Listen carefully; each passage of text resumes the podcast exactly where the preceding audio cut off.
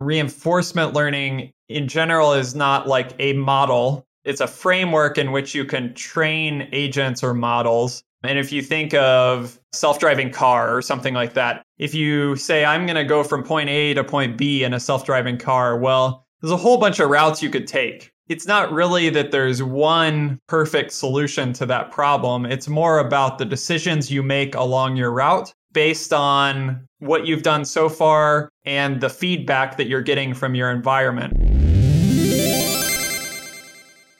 Big thanks to our partners Linode, Fastly, and LaunchDarkly. We love Linode. They keep it fast and simple. Check them out at linode.com slash changelog. Our bandwidth is provided by Fastly. Learn more at fastly.com and get your feature flags powered by LaunchDarkly. Get a demo at launchdarkly.com. This episode is brought to you by our friends at RudderStack, and we're calling all data engineers to check out RudderStack Cloud and start building smart customer data pipelines. RudderStack is warehouse first, no more silos. RudderStack builds your customer data lake on your data warehouse, not theirs, enabling all functionality of a CDP with more security and retaining full ownership of your data. It's open source and API first. RudderStack can be easily integrated into your existing development processes, and because they're open source, you can see all their code so you don't have to worry about vendor lock in or black boxes. And best of all, they have transparent pricing. Stop paying your CDP a premium to store your data. RudderStack is free up to 500,000 events, and pricing scales transparently from there. Learn more and get started at rudderstack.com. Again, rudderstack.com. That's R U D D E R S T A C K.com.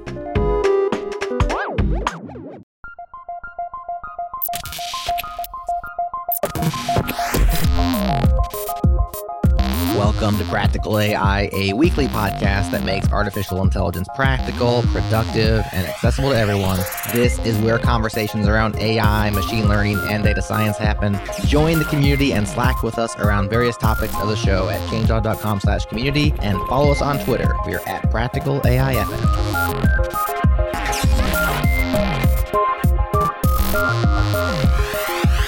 Welcome to another fully connected episode of Practical AI. This is where Chris and I keep you fully connected with everything that's happening in the AI community.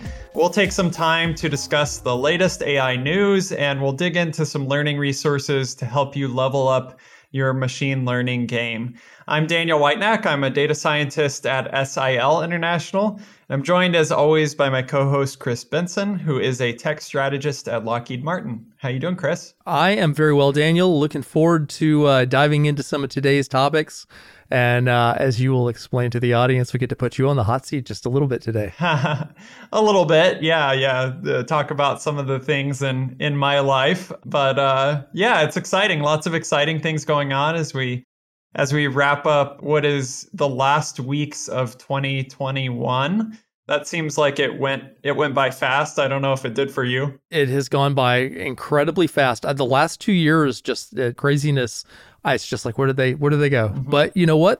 We got some new things happening here some new things to talk about that you can guide us through yeah, so I think maybe one of the things that we can talk about, which we've talked about several times on the show and has been a sort of developing theme that we visit occasionally, is GPT 3 and the OpenAI APIs. I don't know when you saw this, but recently I saw how OpenAI recently made their API available with no waitlist. So previously you had to sort of apply on a waitlist, they would approve you, and then you could use some of their models. And I think originally, even when we first talked about GPT-3, they released it and it was fairly closely guarded. Mm-hmm. I think mostly because of what they considered you know, a safety process and making sure that people didn't misuse the model in, in certain ways.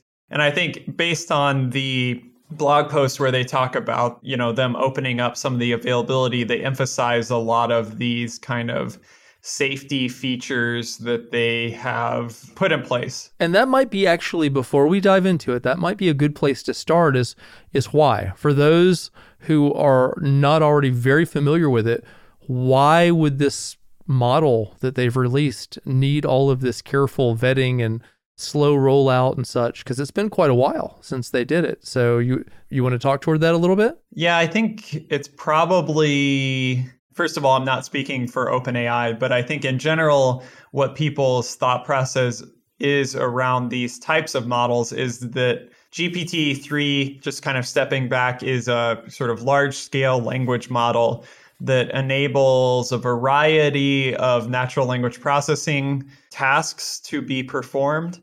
And some of those, for example, like natural language generation, are very, performance is very impressive from GPT-3. So one thought is, well, GPT-3 could be used to do sort of malicious things like create a bunch of fake news type of stuff, misinformation, sort of distribute a lot of this kind of thing. As well, GPT-3 was trained on a on a huge amount of data that, you know, was kind of crawled from the internet and other places. And I think the behavior of the model because you know all of the biases and other things that exist in that kind of large corpus aren't totally probed out so another question is like how are biases showing up in this data and you know if we just say hey everyone use this thing to generate text or integrate it in their applications they might not take that sort of caution in mind if they're just kind of applying it wholesale across the board. Yeah, and just to name at least the nine categories without all the the detail, they note that they prohibit users from knowingly generating or allowing uh, others to knowingly generate with the account the following categories of content. There's nine. They are hate, harassment, violence, self-harm, adult, political, spam, deception, and malware. And apparently they have spent a fair amount of effort putting the safeguards around this so that it can do. It'll be interesting to see whether or not going forward they're able to put safeguards around other models they release much faster now that they've kind of got some the infrastructure in place. So it might speed up the ability to get onto new models because this has been I mean how long has it been now? Maybe a, a year and a half? Uh, it's been quite some time, yeah. So it's interesting. I mean, they put a lot of thought process into this, and I mean, they're to be commended for leading a lot of the thought around these areas.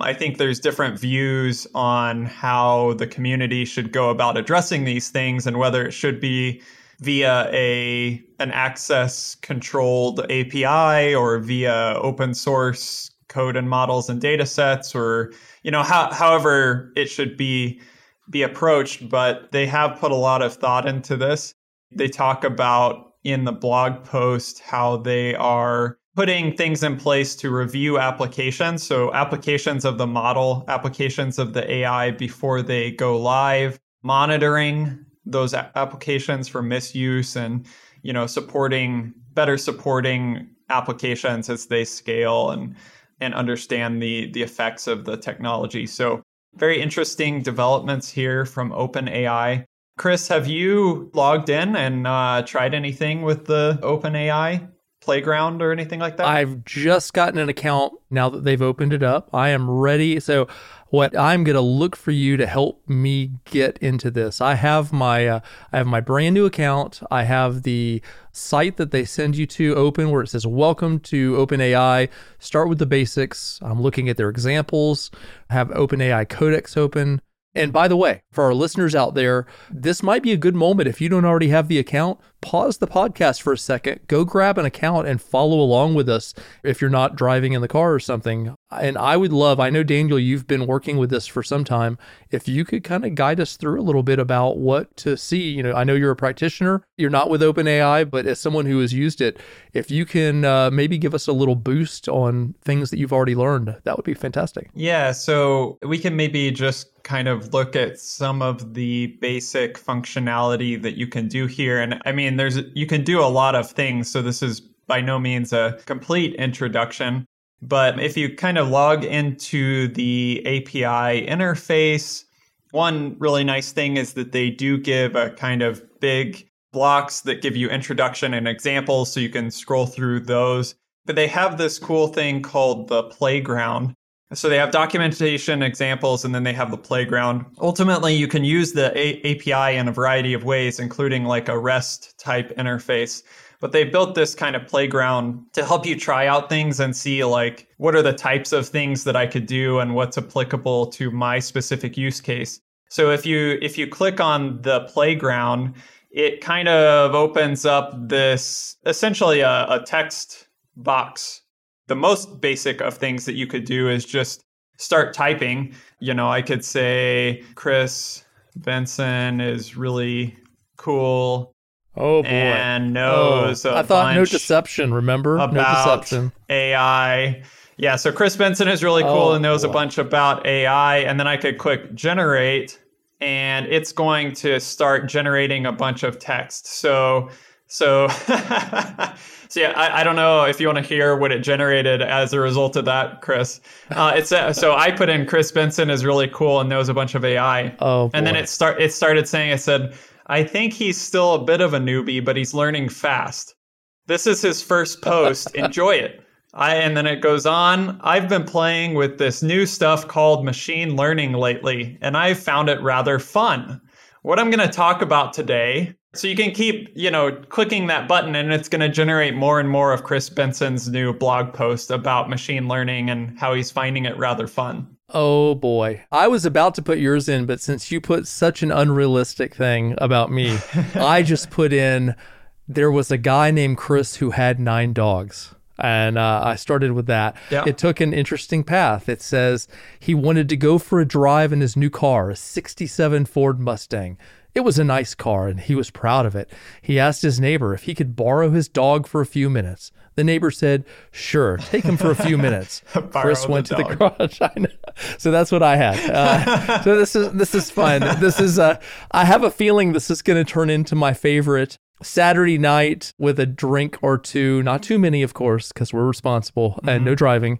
But yeah, this might be the new game with friends on a Saturday night thing to do after a beer or a glass of wine. Yeah, but I mean, you can see, and I think the interesting thing is that there's a number of things that you can tweak here, right? Along the right hand side Yep. of the playground, you can change the different sort of engines that are available to do this, but then also kind of response length. You can change various uh, kind of parameters, hyperparameters about what's going on, and you can show probabilities or not. So there's more here that you can get. And a cool thing is too, you the, similar to like uh, like if you were writing REST API calls or testing them in Postman, you can generate code to Yep. make that call. Here in this playground, it's similar. You can actually generate code. So if you click on View Code, you can then see, hey, here's the Python code that will actually call the OpenAI API and get the similar response from the engine. And that way you can sort of integrate. So it's telling you how to integrate this sort of text completion into an application and you can you know go down and see how to do that with python or just calling a, a rest api which is pretty cool Yeah, or a REST API or curl. yeah So they give the JSON and the curl. yeah now the interesting so this is cool the text completion thing is cool but i think the maybe more interesting thing at least for our team and how we've looked at models like these is that they can be quickly adapted to a very specific task that you are more interested in than maybe just kind of general text completion.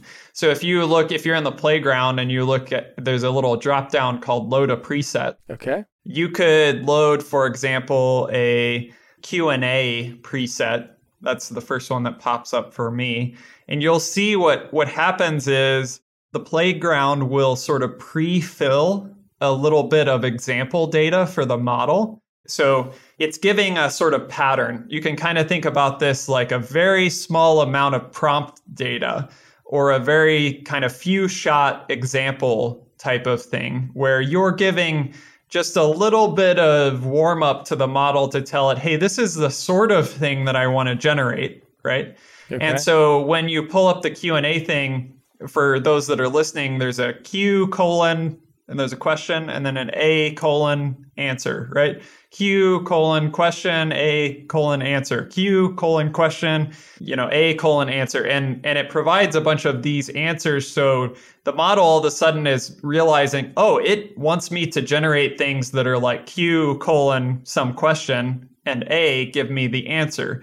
And so now at the bottom, you can type in a a new uh, question. So we just recorded an episode about federated learning. So I'm curious if it knows what that is. So I'm going to say, what is federated learning? Question mark, and I'll generate. And it says federated learning is a machine learning technique that allows a single machine to learn from multiple sources of data, which is actually quite relevant. How did it know how to do that? Well, it's trained on a whole bunch of text data from the internet and, you know, the world, right? So at some point it, it maybe knows something about that or has been prompted. I just want to share with you what I put in while you were doing that. Sure. I put in for question, what is GPT-3? And the answer was yeah. GPT-3 is a question answering system developed by IBM. Well, they should work on that. They might. Maybe we should switch over to the IBM IBM Watson API. this is a lot of fun, and actually, you could scroll through these. You'll actually see there's examples that they give for summarizing text or text to a command or parsing unstructured data or classification. And so it basically gives you an example of hey, this is the way that you can sort of prompt GPT 3 in order to have it do a, a new sort of task for you. We've used this for kind of some data augmentation type things. So mm-hmm.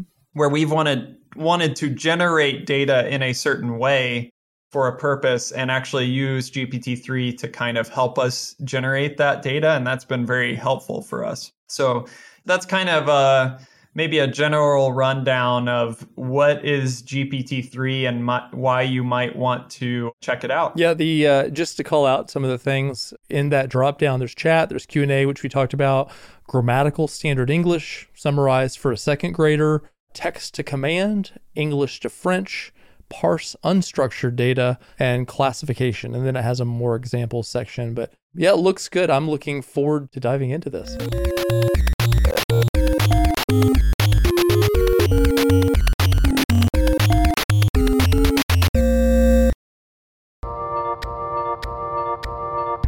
This episode is brought to you by me, myself, and AI. It's a podcast on artificial intelligence and business, and it's produced by our friends at MIT Sloan Management Review and Boston Consulting Group.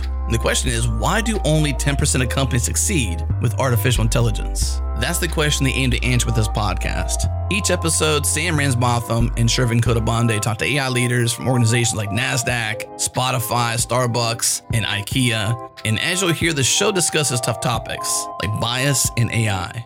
We've built technological safeguards and prods. Some of it is actually having the technology prompt the human and say, hey, you're building a model. You have identified that maybe you don't want race as a variable in this model because it can introduce bias. But we see here you have a field that is zip code, and zip code can be highly correlated with race. There's a very human element to this question. But to address it at scale, you actually need to automate the solution as well. All right. Me, Myself, and AI is a collaboration between MIT Sloan Management Review and Boston Consulting Group. It's available wherever you get your podcast. Just search me, myself, and AI.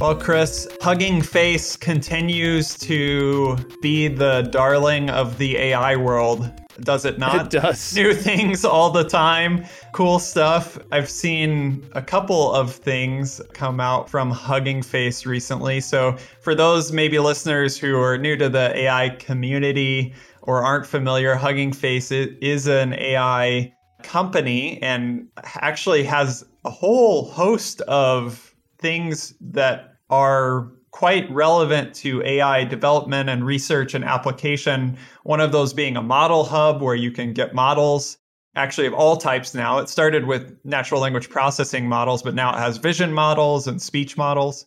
It has data sets that you can pull. It has spaces where you can host machine learning applications. It has an accelerated inference API where you can serve inferences from your models. And you can kind of think about this almost like a, you know, people post their code to GitHub, people post their container, software containers to Docker Hub. You can post models and data sets to Hugging Faces hub, and those can be public or private. And so you can version your models and data sets there and serve your models and data sets there for your company. So it's really kind of a it's becoming a one-stop shop for a whole bunch of really useful AI tooling. At least that's kind of how I'm starting to see it. That's totally right. Hugging Face is one of the names in the AI world that everybody respects and everybody recognizes. They just keep doing innovative things that are cool and they're super user friendly. And so it's they're kind of the go-to, one of the go-tos in this space that you always are going to be using. Yeah. And one of the things that came out recently, which is really exciting, is a first ML agents reinforcement learning environment on on Hugging Face called Snowball Fight. Uh yeah, yeah. I mean, very relevant for the Christmas holiday season, right? Is Snowball Fight. Maybe people are in some place where you don't have snow. You can now have a snowball fight on Hugging Face.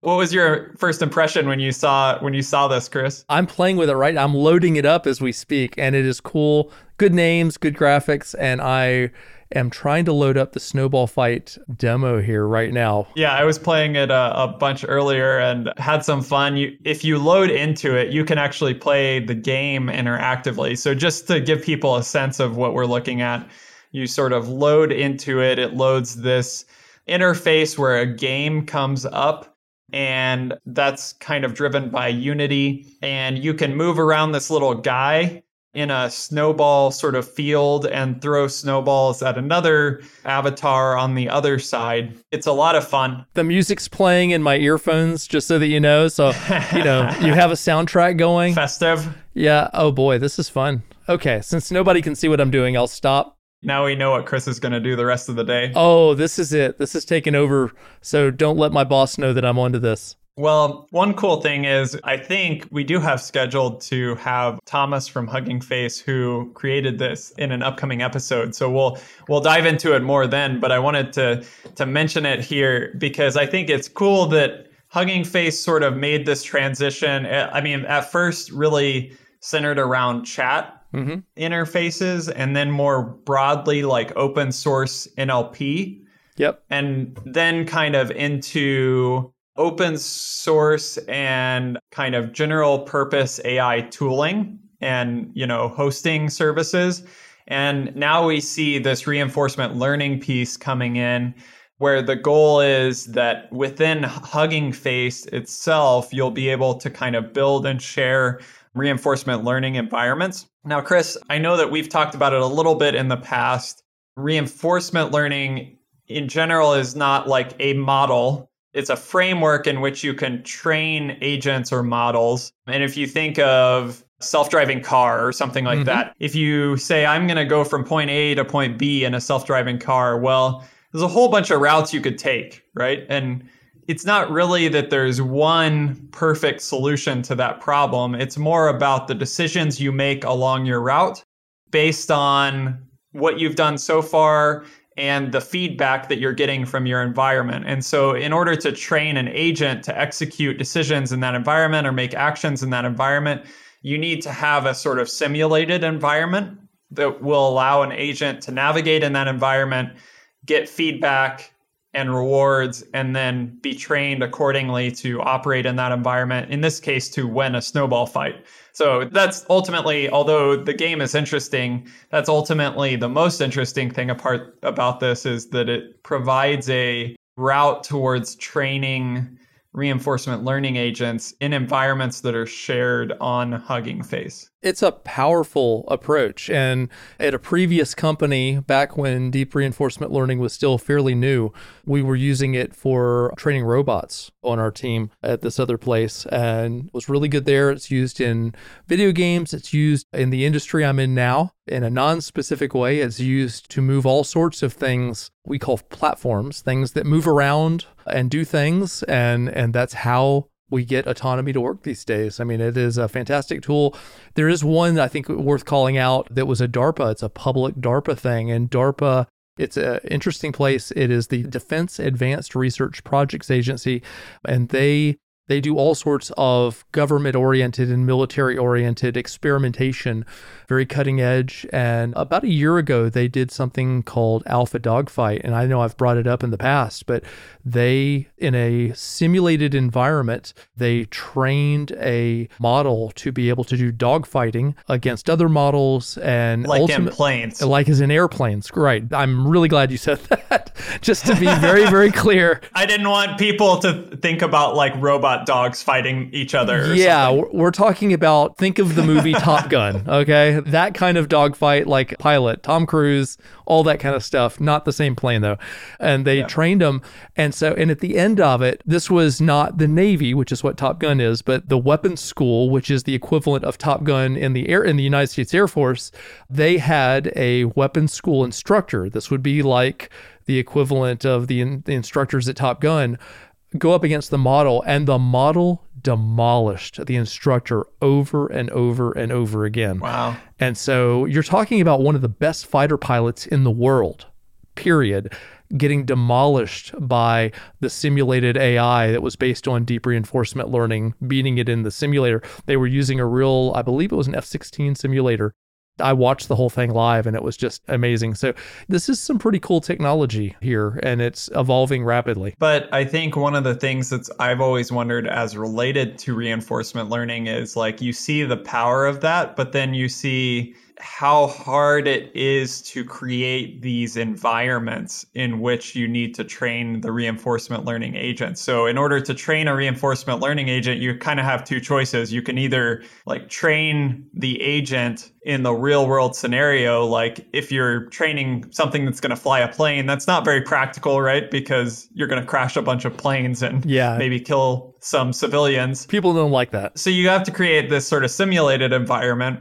However, creating that is actually, I mean, it's not my core competency in terms of like 3D environments and like Unity and games and simulation and all that stuff. So I think the idea that there could be a place in which these environments are created and shared more broadly on Hugging Face to mm-hmm. enable kind of people to share things, modify them, update them, train agents on that. I think it's a really interesting concept because I wouldn't personally, it would be hard for me to know where to start in creating this sort of environment if I didn't have a good way to kind of jump off. So, to generalize on that a little bit, it's a great way of accomplishing this in any kind of environment or industry that where the the cost of that training would be prohibitively expensive. You know, you mentioned about we don't want to crash planes a thousand times and all the, the damage.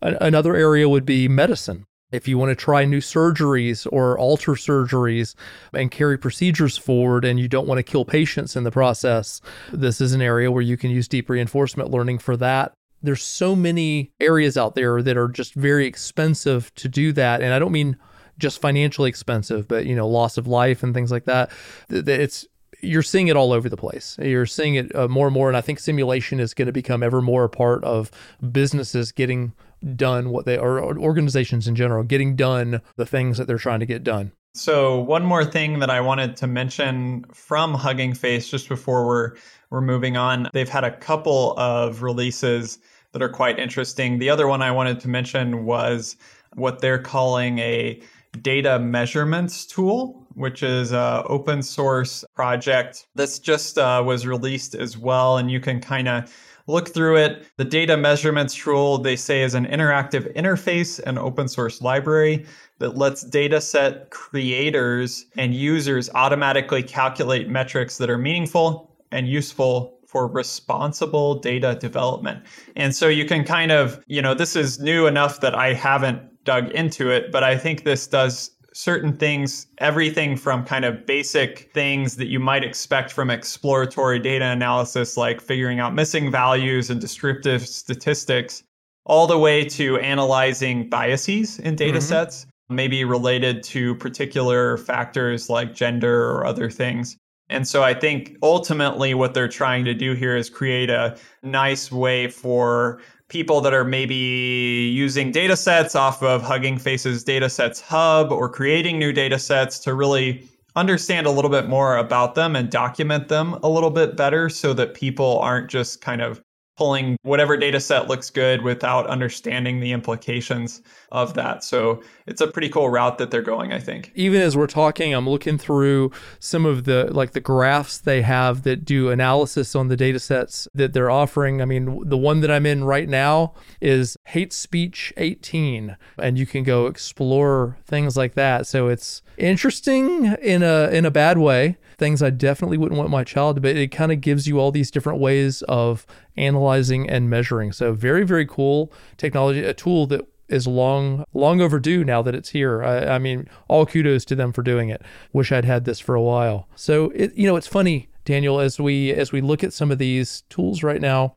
it feels like this industry is is maturing a little bit in in terms of not just having Yeah, we have nice tools now, right? yeah, not just having the models, but having some of the tooling we need around it to make it safe and get to what you need to get to for a good output without some of the missteps.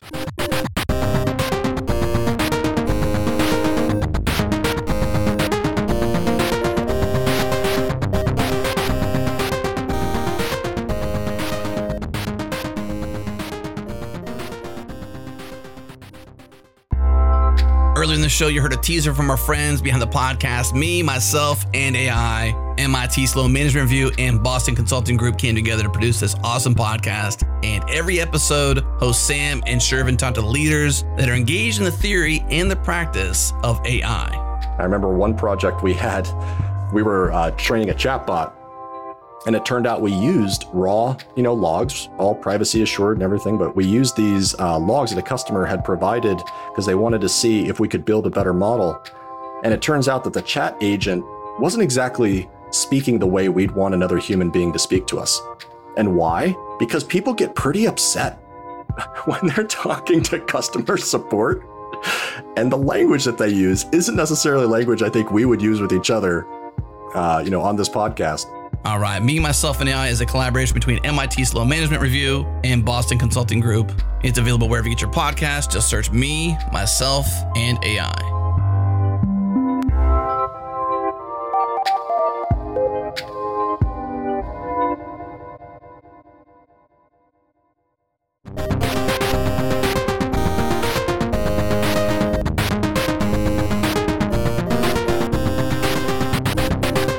So, Chris, you had just started to kind of talk about how we're getting to a point where there's a good number of tools that fulfill a lot of the needs that an AI researcher or data scientist the needs are so diverse. Everything from analyzing data sets to serving models to dealing with infrastructure and tracking things. And there's a lot of good tools out there now and I know that our team, and maybe this is a follow up from a previous conversation that we had about building data teams.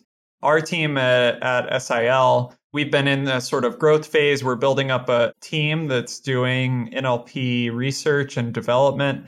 And we've gone through a kind of process of figuring out what tools work well for us and how to kind of plug all of these tools together. And it's it's kind of taken a year to work through a lot of a lot of those things, but I know there's a lot of things that we talked about on this podcast around ML ops and GPU servers and tracking models and experiments and you know all of those things. And i thought it, it might be good to follow up on that conversation that we had before and talk a little bit about how some of these things might tie together in a real world environment because we talked about a lot of them individually I really want to hear what you're doing at SIL. And the reason I say that is for those of us who have followed the show for a while, when we've had some of these other related conversations, I know we talked about some of the infrastructure that we had at Lockheed Martin, which was, you know, a very large organization and kind of how we approach things. But that's a different set of business drivers and a different set of constraints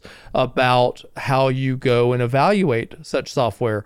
And so you're coming from a different organization, different size, different constraints, different budgets, all that kind of thing. I would love not only for you to share what you have done and how you arrived at those, but kind of what some of those constraints were that you had to learn to live within and yet make it work. Yeah, for sure. So, to give a little bit of context, we've now got probably a group of, depending on how you count them, probably 15 or so people between people on my team plus kind of academic collaborators plus other, you know, close collaborators that are working on kind of a similar set of problems for NLP tasks.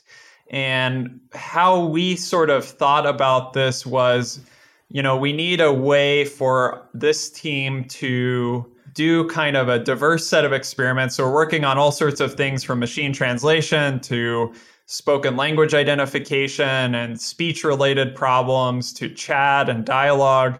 And so we need people to be able to use a whole variety of, of tooling, but also we want to create some standardization and centralization around how we're tracking experiments, how we're running jobs, and how we're sharing models one with another. And so we're kind of, you know, settling down on some of that. Part of that was thinking about, okay, where are we going to run training? Where are we going to run inference in our context? And how and where are we going to store and track models, data sets, and, and code?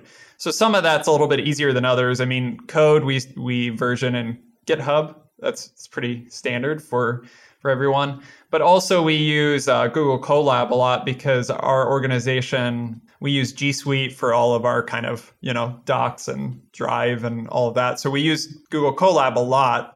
So if we think, okay, some people are going to have code that lives in GitHub, some people are going to have code that's living in notebooks in Google Colab. Colab, of course, has some GPU resources, but in order to train some of these larger NLP and speech models, we need other more robust GPU resources. So we did end up getting a, an on-prem GPU server, which is sitting down in, in Dallas. But that brings up a new set of questions. So if we've got 10 to 15 people and sometimes more distributed sort of all over the US, but also in Europe, in Asia, basically all over the world. How do we get them all running things in a reasonable way on this this on-prem server in Dallas?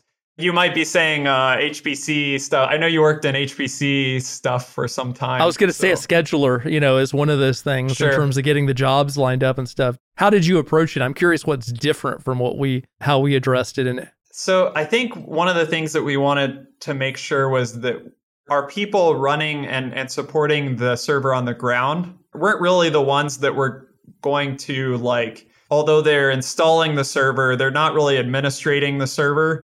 You know we don't have a large kind of uh, you know devops and engineering team behind our nlp team supporting us. So we wanted a kind of simple solution that we could work with on our distributed team. So we ended up using ClearML for this. So ClearML, we actually had a conversation on the podcast about a similar kind of tool, which is in the same vein as weights and biases. Mm-hmm. That's another very popular one. But ClearML allows you to have a dashboard where you track all your experiments and your runs. Yep. And you can actually just by so I could be running a Google Colab notebook, import the ClearML library, and register that experiment in the ClearML dashboard. But I could also, from the ClearML dashboard, enqueue a job on the GPU server that will also be reg- registered on the same dashboard and will be sent to the GPU server in Dallas, sort of like a scheduler. Mm-hmm. It's not as sort of uh, full featured as like a these you know really robust big schedulers that are used on supercomputers. But it's enough for our team because we can say, well, we have, you know, this many queues on our GPUs and you can put things in there and they'll run in that order. We don't really need much more functionality than that. And all of that's registered and all of the input output data is registered in a backing data store in S3.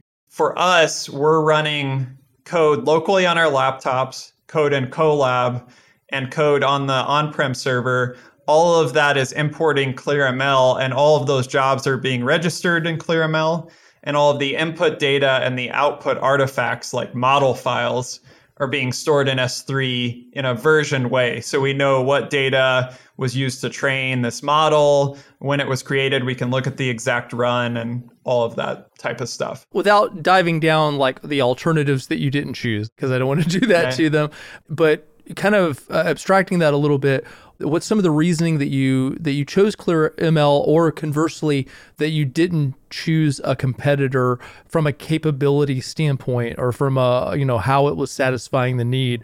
What were some of the things that made you arrive at this solution being the right one for your organization that were not universal across all the solutions? Yeah, I think it was a combination of one, just the simplicity of administrating the solution for not systems administrator people, although we got their help, right? sure The majority of people running and operating this thing are data scientists and NLP people. So we needed something that we could support and not some thing that we would have to know a lot about HPC systems to support. yeah So that was one thing. And we needed a way to queue jobs. And the fact that, you know, we could also integrate that with our, you know, runs on Google Colab and all that was was really nice. Now we do use also so this is kind of for our training jobs. We do also use other solutions for kind of persistent data pipelines. We use Pachyderm for, mm-hmm. for that, which actually allows you to kind of create and subscribe to data sources and pump those through to you know update data sets in a version sort of way. So we use that for other purposes but clearml gave us that sort of experimentation for nlp research. And what we found is we can run our experiments there but then we can also kind of and this is where i wanted to kind of get with the connecting the pieces. So we're using notebooks we're using gpu server but then these models and data sets that we're creating in our experiments, we can upload those now to Hugging Face, Datasets Hub, Models Hub. Those are versioned in that model hub. And then any inference we can do, we could either use the Hugging Face inference API, or we could call down the model using the Hugging Face libraries into Python code where we could serve that model in, you know, a custom application of some type right it provides a really then flexible route towards inference as well. Because if you can now store your models in a sort of standardized way in a hub and have a standardized way of serving them, it lets you have kind of uh, consistency and efficiency around how you do that bit as well. I'm curious about one of your constraints in general, aside from because I understand the solution you've taken us through so far. Are you able to keep things kind of cloud based or at least locally on that server in its immediate environment? Or do you have any kind of edge considerations that you have to push to? Hmm. Is that part of your requirement or not? So it depends on the project. So some of our projects, the end target for deploying these models is is it some inference server in the cloud. So that's part of what we deploy to, and that could be like I say, either a custom inference server that we've built or something that we're deploying to an inference hosted inference service. But we all also deploy to edge devices, particularly some of our speech solutions we're running on edge devices that does have other concerns like like you're talking about but the mm-hmm. nice thing is if if you've got your models for the most part on our edge devices they are connected to the internet so we can ship a docker container to those edge devices and if we're for example downloading a model from model hub or s3 it can directly download that version of the model from there on at runtime. So we have a little bit of flexibility there on the edge devices because they are connected to the internet. Gotcha. I'm curious if, and I know a while back you took us through some specs in a previous episode for a GPU server that you had. Is this the same one that we're talking about, or is this a different one? That's my one-off DIY build that you're talking Okay. about. The previous one, uh, which was an interesting build, and I still use it more for sort of the one-off things that that I'm doing. Yep. This server is it's a rack mount unit with A100s in it. So A100 GPUs. Yep. Which is another thing is nice about that solution is we can the A100 GPUs have this MIG technology which which lets you split up the GPU into sort of multiple virtual GPUs Yeah. which is really great because It's we nice. don't all the time yeah we don't all the time need to run like big jobs on you know, whole combinations of our GPUs, we might need to run a whole bunch of small training jobs, right? Yeah, you get a lot more utility. Yeah, exactly. We can split them up and sort of slice and dice them the way that makes sense for, you know, the season of research that we're in. I think that's a really beneficial thing. So, it, yeah, I, I would highly recommend people look into that technology if they're if they're able. It is. That was my single favorite feature when the A100s came out was that ability to do that instead of having whole, you know, having to use them all. It, it was otherwise once you had the A100s to look back felt very inefficient in terms of how you were going and doing yeah. training.